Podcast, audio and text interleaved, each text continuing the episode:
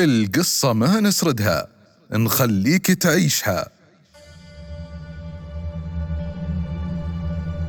كان في الزمن الماضي عالم كبير قد انتشر صيته وتناقلت أخباره الركبان وكان له والد يحب أن يتظاهر بالعلم وأن يبدو أمام الناس قريبا من ولده في الاطلاع وسعة المدارك.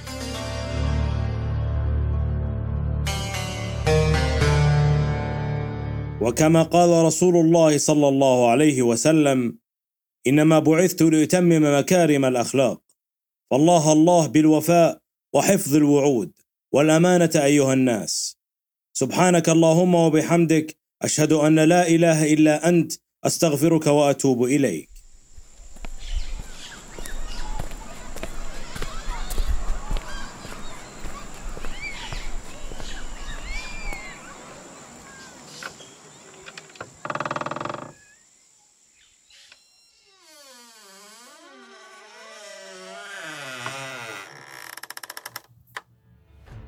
كيف كان درسك اليوم يا أحمد؟ لقد سار بشكل جيد ولله الحمد. لماذا لم تنتظرني حتى أذهب معك؟ ألا تعلم أني أملك من العلم ضعف ما عندك؟ وقد يستفيد طلابك بمخزوني العلمي؟ والدي الحبيب هل قرأت إحدى كتب العلم التي أعطيتها لك الشهر الماضي؟ لا أملك الوقت الكافي لقراءتها يا أحمد. كيف تريد أن تأتي معي وأنت مقصر في طلب العلم؟ صحيح قبل أن أنسى.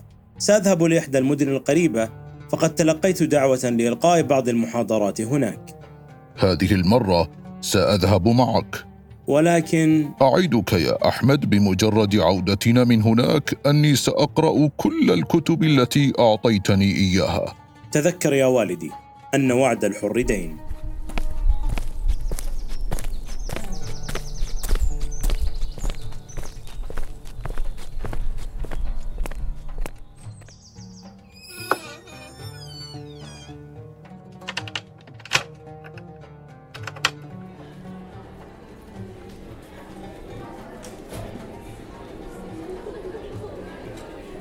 رحل العالم أحمد هو ووالده إلى إحدى المدن القريبة فحل فيها ضيفا على أحد كبار القوم فاحتفى به وأكرمه والتف الطلاب على هذا العالم يغترفون من بحار علمه والتف بعضهم على والده فهم يتصورون أن الوالد لا يقل فضلا وعلما وعقلا عن ولده إن لم يكن أفقه.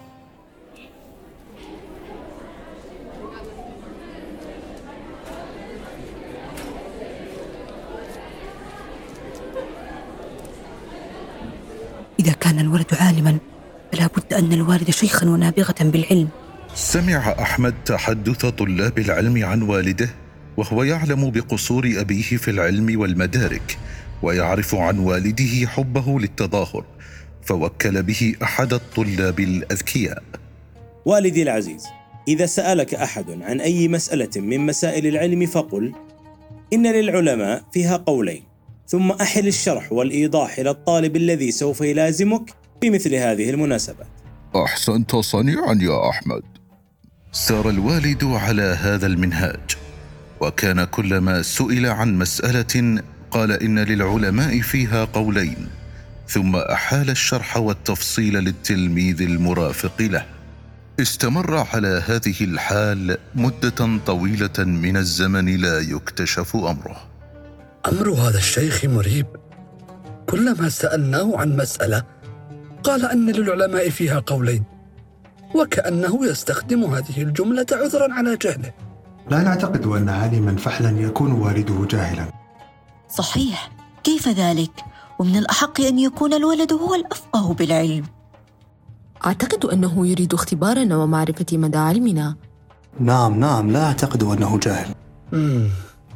حسنا. سوف أكشفه لكم حتى تتحققوا من صدق فراستي. وبعد أيام قليلة اجتمع الطلاب والمعجبون ذات يوم عند والد أحمد ووجه إليه عامر هذا السؤال. أفي الله شك أيها الشيخ؟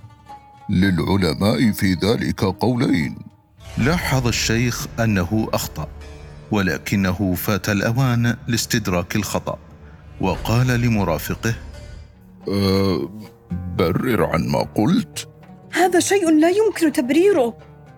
وانكشف المغطى وزال الزيف وعاد كل شيء إلى أصله وإلى وضعه الطبيعي. وكان هذا الموقف سببا اتخذه الوالد ليترك التظاهر والتفاخر في أمور قد تكون سببا في إحراجه.